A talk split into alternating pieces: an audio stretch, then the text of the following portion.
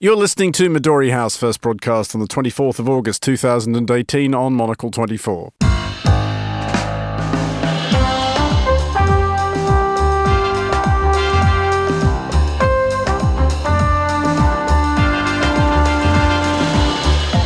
Hello and welcome to Midori House, coming to you live from Studio One here in London. I'm Andrew Mueller on today's show.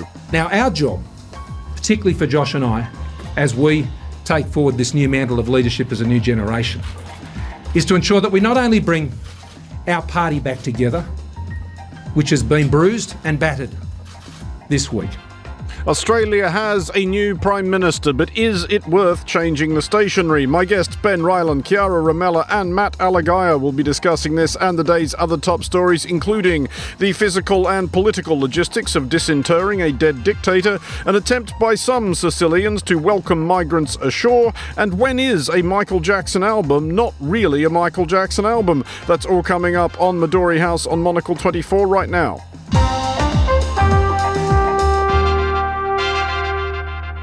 So, welcome to Midori House. My guests today are Ben Ryland, Chiara Rimella, and Matt Alagiah, all of Monocle. Welcome all. And we start in Australia, which has a new Prime Minister, although there will be many Australians wondering if there's much point learning his name. Such has been the turnover in the role in recent years. Scott Morrison, for it is he, is the fifth Prime Minister of Australia this decade, if I've counted them right, and arrives in the role as have several of his recent predecessors, not via election by the public, but by party room coup d'etat. Another election is due by May at the absolute latest. Morrison may feel obliged to call one earlier, so his chances of ending up on a postage stamp could be pretty slender. Uh, ben Ryland, as the other fellow, my fellow other Australian at this table uh, today, briefly for the benefit of our non Australian listeners, and indeed I suspect for quite a few of our Australian listeners, who is Scott Morrison?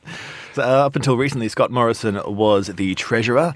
Uh, he before that he was perhaps best known to Australians as the immigration minister, and that's where he really made his name. He was put in charge of selling some of the most distasteful policies that Australia has, some of the most contentious, uh, the kinds that uh, tend to provoke protests and international condemnation. And it's his job to make them sellable to the public. He did that, and he did it quite ferociously. He's since had a bit of time in the Treasury portfolio, which has given him some much needed time to endear himself to the everyday Australian, something which Peter Dutton did not have, and I would suggest was part of the reason why it cost him, in the end, the top job. Uh, Chiara, you are Italian, uh, as you may have mentioned on these programs before, and therefore, by definition, something of a connoisseur of absurd political chaos. Um, when you kind of look at Australia, how are we doing? Are, are, we are we matching the standards uh, which your country reached during the 40s, 50s, 60s, 70s, 80s, and and actually really most of the 90s, and yeah. again more recently? I mean, really, are, are we up there in terms of uh, absurd political circuses, or do we still have a lot to learn? Absolute beginners. I mean, ah. really, you've only been going at it for about ten years now. That's nothing. We we, we used we used to have uh, it should be observed fairly normal, gusting, boring uh, politics. Really, didn't mm. we, Ben? Politicians, prime ministers used to get in and you last for six or seven years or so, and that that was pretty much the average. Yeah, I, I, read something today. I believe it was Annabelle Crabb at the ABC that said the uh, once you were in as prime minister, that first election that you went to was really just a courtesy. You know, you yeah. just had to show up, and uh, that's really not the case anymore, as we as we can. Well, no, you're tell. actually doing well to get to that first election uh, at this point. Uh, Matt, how how weird does this look from a, a half world away? You are regarding Australia, which is of course a, a an absurdly fortunate, prosperous, orderly, functional, generally agreeable country country, and yet um, this is what our politicians are doing all day. Yeah, no, I quite like that you've got an Italian and a Brit in to talk about you know, insanity in politics at the moment. I mean, actually, it, it, seems like it represents quite a lot of what's happening in, in the UK at the moment. You know, you have this kind of right of centre party with this slightly radical wing that's kind of forcing everyone to, to go a bit in that direction. And um, I mean, what's quite interesting about Morrison is he sounds like he sounds like he's kind of one of those people who bridges the gap between the sort of crazy wing of the party and the sort of more moderate centre of what is still a right of centre party. Is that uh, right? Well, that's certainly the PR that's being put out there. Although, anyway, eh, eh, uh, there are a lot of people on the other side of politics, the more progressive side, that are saying that actually, no, that's what Malcolm Turnbull was supposed to do, and that's the reason you knifed him in the first place. Right. So to I mean, replace Mo- Mo- him with Mo- another bridge builder. But but Morrison is certainly to the right of Turnbull, isn't it? Oh, isn't oh, he? Morrison rather? is absolutely Yeah. to the right. I mean, I, my my argument where Malcolm Turnbull uh, is concerned has always been that he joined the wrong party. I think if he joined the Labour Party, he would have been a perfectly plausible right-wing Labour Party prime minister in the mould of Paul Keating or Bob Hawke. It's a very good point, and it is actually part of the reason that I think a lot of people, on the outside at least, are suspecting why Malcolm Turnbull is not the Prime Minister anymore. Because if you try to trace this back to any policy decision that he might have made, it's just not there. And that was, I think, um, demonstrated by one of the most paradoxical uh, resignations of this week, who was uh, one of the ministers, Concetta, Concetta Fierravanti Wells. She resigned her portfolio earlier in the week, saying that uh, she didn't think there were enough right wingers on the front bench, and uh, she objected to the way that Malcolm Turnbull had handled certain issues, such as same-sex marriage, and said that he'd ventured too far to the left. Now, let's just uh, let's just uh, dissect that just for a moment. A right winger has resigned because there weren't enough right wingers on the front bench, therefore leaving less right wingers than there were before. It's, it's kind of magnificent phrase like that. And the the approach that uh, Malcolm Turnbull had to same sex marriage was written by Tony Abbott, the most conservative prime minister that we've ever had. Not to mention the climate policies that everyone uh, on on this side of politics keeps objecting to. Those emissions targets also agreed by Tony Abbott in 2015. It's just the Liberal Party is eating itself from the inside out, and no one can explain why. My, my, my own theory, uh, which I will put to the table, is is that Australian politicians are bored. I, I, I genuinely don't think they have very much to do because the country is, you know, it, it, it is functional, it's orderly, it's wealthy, everything pretty much works.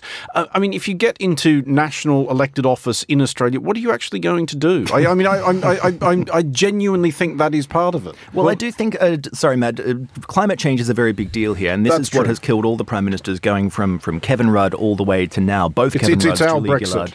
Gillard. it, it- it is, and what's really quite terrifying about this is that of all the countries in the world that are at risk from climate change, Australia is one of the most at risk. When climate change starts to have even more severe effects, Australia is going to have so many more bushfires, they're going to kill so many more people, it's going to cause so many more disasters, and yet no one in politics, aside from maybe the Greens, is really concerned about this. It does seem like it's sort of suicidal in, in Australian politics to even talk about the climate. Um, but I wanted to ask you two Australians, I mean, what is it about these policies? Who, who doesn't like them and why don't they like these policies? Well, fascinatingly enough, uh, the policy that uh, really launched this whole leadership spill in the first place was the energy policy, known in Australia as the NEG, the National Energy Guarantee.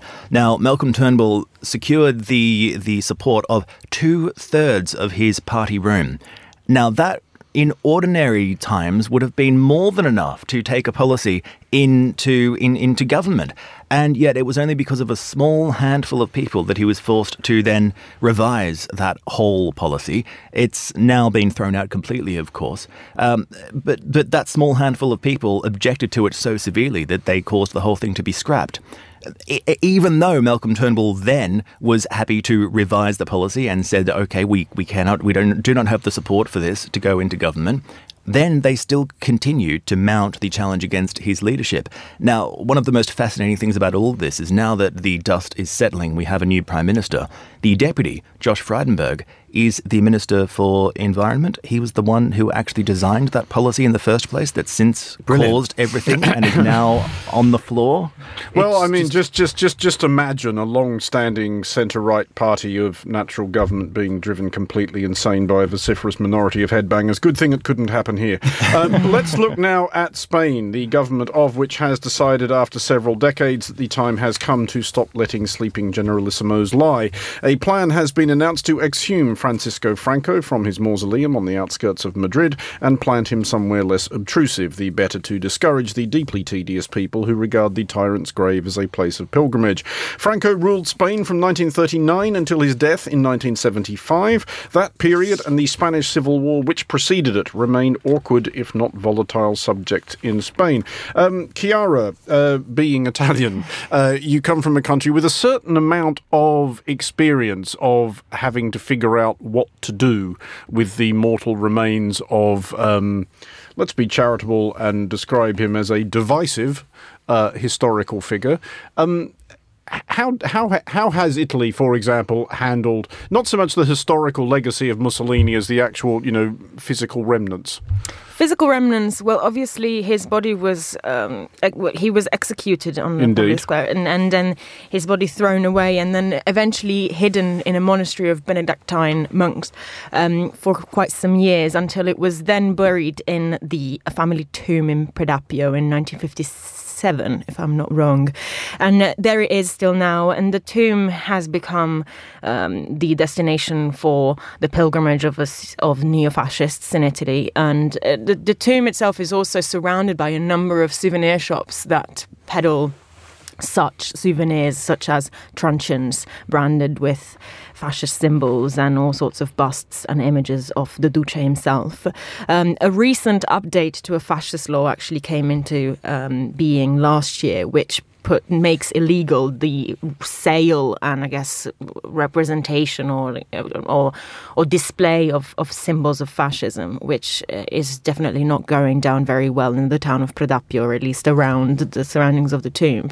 Um, but I feel very strongly about. Uh, not mixing up the idea of memory and commemoration in this in this situation because people who defend uh, keeping, for example, this, the, this Franco's mausoleum going and his remains there, and and consider it as a historical monument, don't have a point because there there is a difference between having a museum of the Civil War that that assesses the legacy of this event, and I think it is important that we keep mm-hmm. thinking mm-hmm. about this this thing. Um, and then having a huge monument, which he himself asked to, to have created and had created by people who worked for him, um, whilst there are dozens and you know i think 33,000 people still in mass graves around the site. Uh, there's there's a difference there. I mean, Matt, there's it, it is a tricky one, and it's made tricky in the Spanish uh, instance by the fact that, that Franco is far from a universally repudiated figure in Spain. There are many Spaniards uh, who still hold him in some regard. If you are the modern government of a country like Spain, which is now a, a democracy, um, despite Franco's best efforts, um, should that be respected? Do those people's sort of fond recollections of, of a figure like Franco need to be respected, or do you just say yeah, you're wrong? I think you have to say you're wrong, to be honest. I mean, I think, you know, as, as Chiara said, there is a difference between commemoration and, and, and sort of something like this, which is much more about celebration, or at least was it was intended that way. Um, and you just have to look at the, the figures. I mean, as Chiara said, there's 33,000 people in, in mass graves around this mountainside. Um, and it's, it's kind of, those are unmarked graves. And then you have this huge mausoleum, which is celebrating uh, him. And, you know, this mausoleum was built by, by prisoners as well. So the whole thing is, is, uh, is really, really difficult. I mean, you can tell that uh, it, it's obviously been very sticky politically for, for some time because um, former Prime Minister Mariano Rajoy, he basically sat on a commission report for six years, um, which was saying you should probably do something about this. And it, has been left to uh, Sanchez, who's the, who's the new Prime Minister, to do do something with it. And, and I think it's a good thing that he's, he's finally kind of built up the courage to do this. Uh, ben, every country, of course, has its thing that makes it a bit uncomfortable that it would probably, on balance, prefer never to have to have another conversation about. Um, in the case, in the specific case of something like Spain, which is a you know a civil war which literally split towns, families, and so forth, uh, and divisions from which still persist.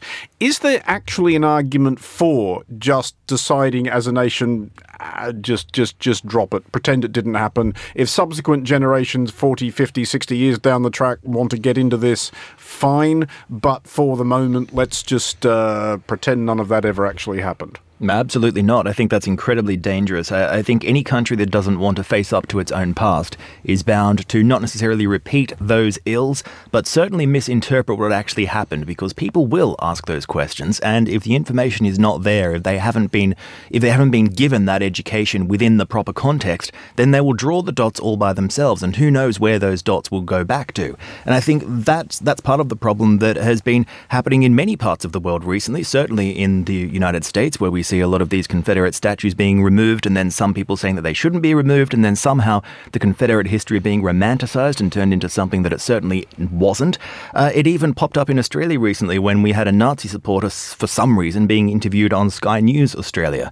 And that has now brought back uh, to, well, certainly into this very small fringe, fringe alt right section of Australians, the, the White Australia policy, which is now starting to be romanticised and remembered as something that it certainly wasn't. So it is incumbent upon all of us to see these things not as political issues, not to politicize these debates, but recognize them as values. They should be shared values that, that we all understand. And, and racism is not a political thing. It shouldn't sit on one side of politics. It's not left and right. It's just a shared human value. So if all sides of politics were to embrace that, then maybe maybe things would be a little bit healthier. Chiara, what do you think they should actually do with Franco, though? Because I've been trying to think of examples of, I guess, broadly similar figures. Gaddafi of more recent history was just buried somewhere anonymously in the Libyan desert. Saddam Hussein, I think there's some doubt as to where his body currently is. He was for a while in a family museum in his home village, I think of Al Awja in Tikrit province, but I think it got bombed either deliberately or otherwise, and no one's quite sure what happened to him. I can remember visiting in the mid 90s Nicolae Ceausescu's grave in Ghencea Cemetery in Bucharest, and it was a very, very uh, unremarkable, almost anonymous grave, which just had a tombstone on it which said unknown Romanian hero, uh, although everybody knew who it actually was. Uh, that has since been upgraded somewhat, I think, although at the time Elena Ceausescu was just buried in a completely anonymous plot with two crossed sticks, um, which I don't know if they've, they've bothered to upgrade or not. But this is the problem that the Spanish government still has. They still have to think of somewhere to put him. Yes, I don't think there's any need to go to the extreme other end of the spectrum and and and create an anonymous grave because then that does pedal to the to to I guess um, the the criticisms of those who are saying that this is trying to erase a part of Spain's history. I don't think this is the point. It's just trying to redress the balance. So uh, Franco should be buried just like any other person would be buried, in the same way that the people who are now in the mass graves should be buried in a decent tomb where everybody gets their own names and and and rights. Okay, there is more on that story on tonight's Monocle Daily at 2200, and also the current issue of Monocle magazine, which is out now, contains a report from Franco's monument at the Valley of the Fallen by our man in Madrid, Liam Aldous. Uh, we're going to take a short break now. You're listening to Midori House with me, Andrew Mueller, along with Ben Ryland, Chiara Rimella, and Matt Alagiah. Coming up next, some Sicilians attempt to welcome refugees. Our very own Monocle Library is growing into a robust collection of well turned out titles. For an in depth look into our core theme of quality of life, why not delve into our first ever book, The Monocle Guide to Better Living? For any would be business leaders, entrepreneurs, or even established companies in search of fresh ideas, there's The Monocle Guide to Good Business. In How to Make a Nation, a Monocle Guide, we look at the small and the big things that can help make our nations work better. And in the Monocle Guide to Drinking and Dining, we bypass the foam and the fuss to uncover the makings of a truly great meal. Monocle's handsome books are published by our friends at Gestalten in Berlin and offer a world of new experiences between the covers. So spruce up your shelves today and buy some of our titles online at monocle.com or from any good bookstore.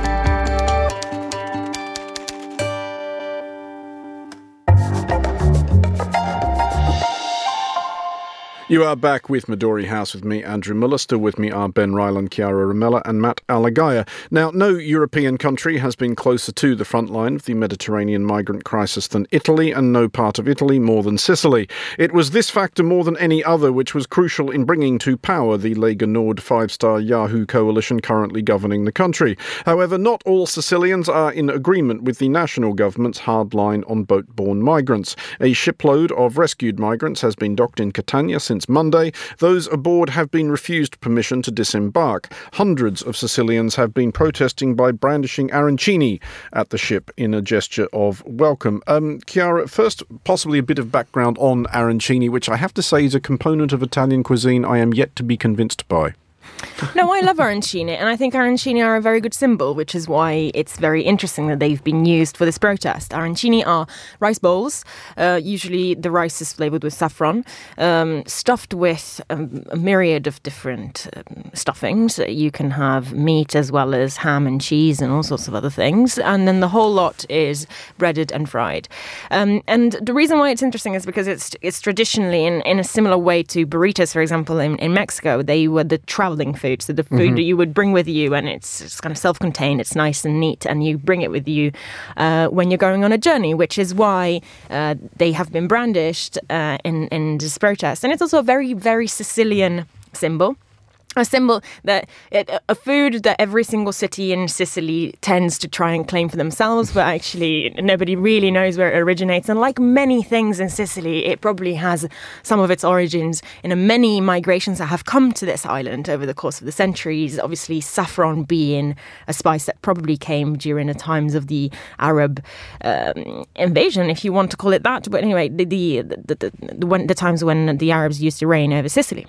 I mean, it is it is a smart piece of, of branding, really, of this protest. In that the protests are small, a few hundred people at most, and yet it has attracted a certain amount of uh, international attention just because of the um, the imaginative deployment of the arancini. Um, Matt, is there a danger, however, that because the media are attracted by the arancini angle, uh, they end up uh, presenting, a, I guess, a, a, warped view of the actual national sentiment of Italy? It is very far from clear to me that the um, the government does actually not represent uh, majority opinion regards migrants, because I think if it wasn't for widespread dissatisfaction with the current situation, they wouldn't have got elected. That's true, yeah, and I think I, I, think one thing to I mean, Chiara will be able to sort of tell me if I'm wrong on this, but I think Sicily has a very different identity to the rest of Italy, and particularly the north of Italy. You know, I think it's, it's a very different place in terms of its economy, in terms of you know its society, and um, we've just actually published in the, in the Summer Weekly uh, a, an interview with Leoluca uh, Orlando, who's the mayor of Palermo.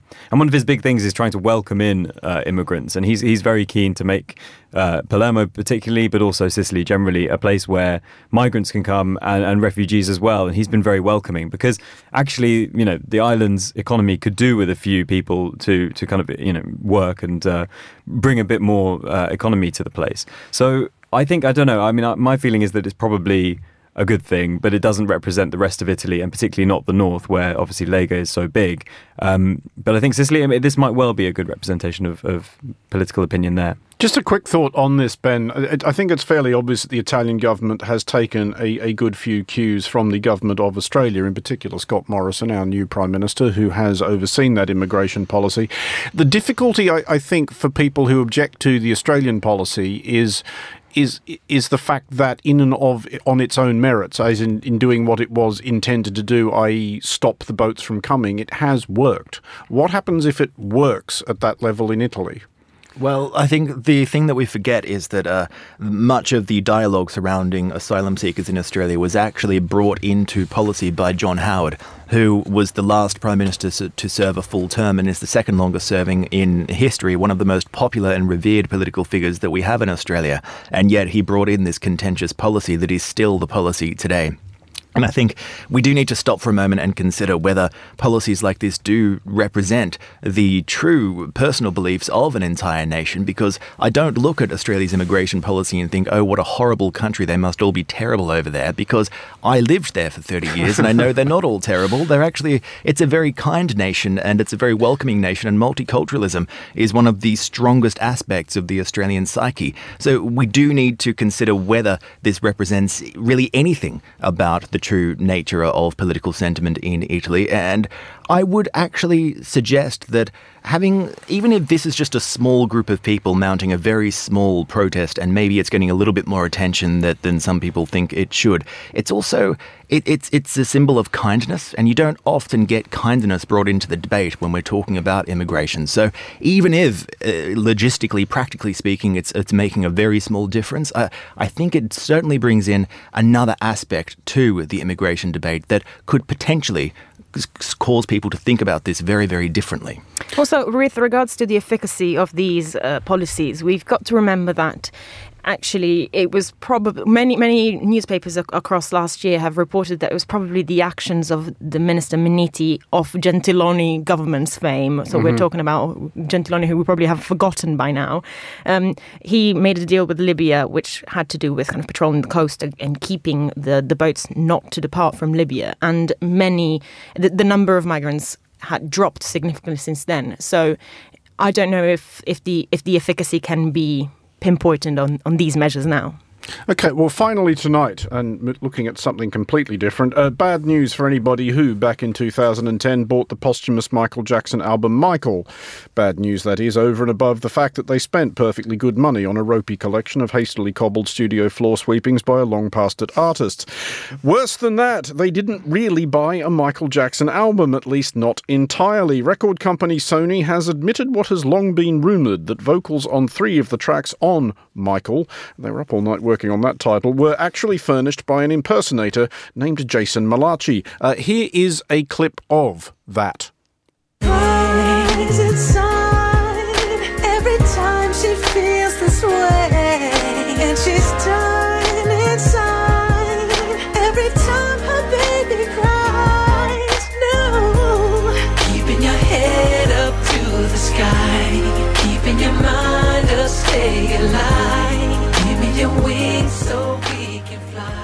I mean, he's pretty good. That is a that is a that is a good Michael Jackson impression. I never would have guessed it. I, I, I would not have picked it myself. The question being, of course, is that if you have bought this record and you thought, I like this song by Michael Jackson, this is great, and you're now told it's not by Michael Jackson, should you like it any less? I'll ask you, Matt. Um, good question. I, I wonder if he wrote the songs then it's kind of then it, then I think it may be fine. I don't know. I, I obviously think it's it's bad to kind of lie and mislead people in this way, but if it was written by him and it's it's performed kind of close to how he wanted it, maybe that's okay, and it's maybe okay to like it. More importantly, where do I get my refund? well, but, but you, you ask the, the question at the heart of this because what this puts me in mind of, uh, of course, is is the the brouhaha uh, which developed when the when the Milli Vanilli scam uh, was busted, and people who had and you know it's it's a thing that we shouldn't laugh at too much because it did go on to have genuinely tragic consequences, but nonetheless, people bought this record and indeed gave this record Grammys.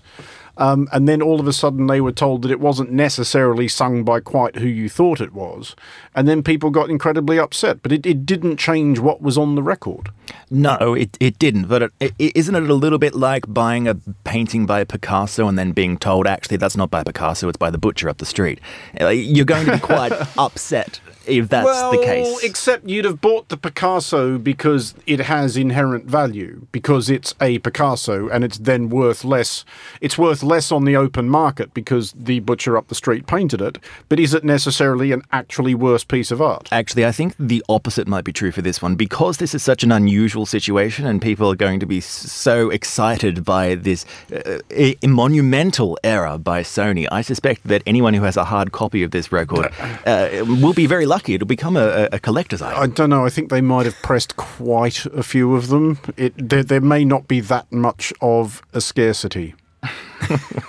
well, you might be right there. Maybe I'm just being a little bit too optimistic. It did, it did, however, remind me of that wonderful episode of The Simpsons where uh, uh, Michael Jackson actually did did guest star and, and uh, guest starred as someone who who wasn't actually Michael Jackson uh, after all in the in the storyline of the episode. It's it's sort of like another one of those instances of The Simpsons predicting everything that happens uh, from here on into the well, future. Th- that that is certainly the case. But I mean, do, do people really have a case for a refund here, Chiara? I mean, I know you, you didn't really buy it, did you? No, I didn't. I didn't in, so. in fairness, I my knowledge of Michael Jackson is kind of limited to what we all know because it's part of the culture that everybody should be fed since since birth, basically.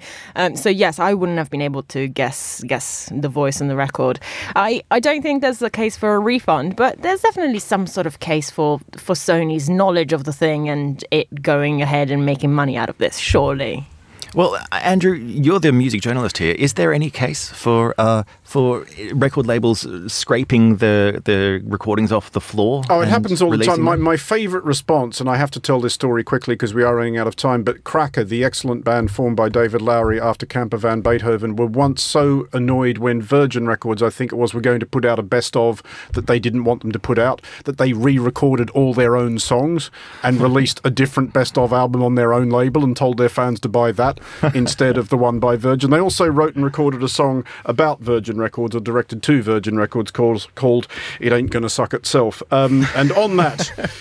vengeance riddled note. Uh, that is the end of today's show. Ben Ryland, Chiara Rimella, and Matt Alagiah, thanks for joining us. It was produced by Carlotta Rebello, researched by Fernando Augusto Pacheco and Julia Webster. Our studio manager was David Stevens. I'm back with more on the daily at 2200. I'm Andrew Mueller. Thank you for listening.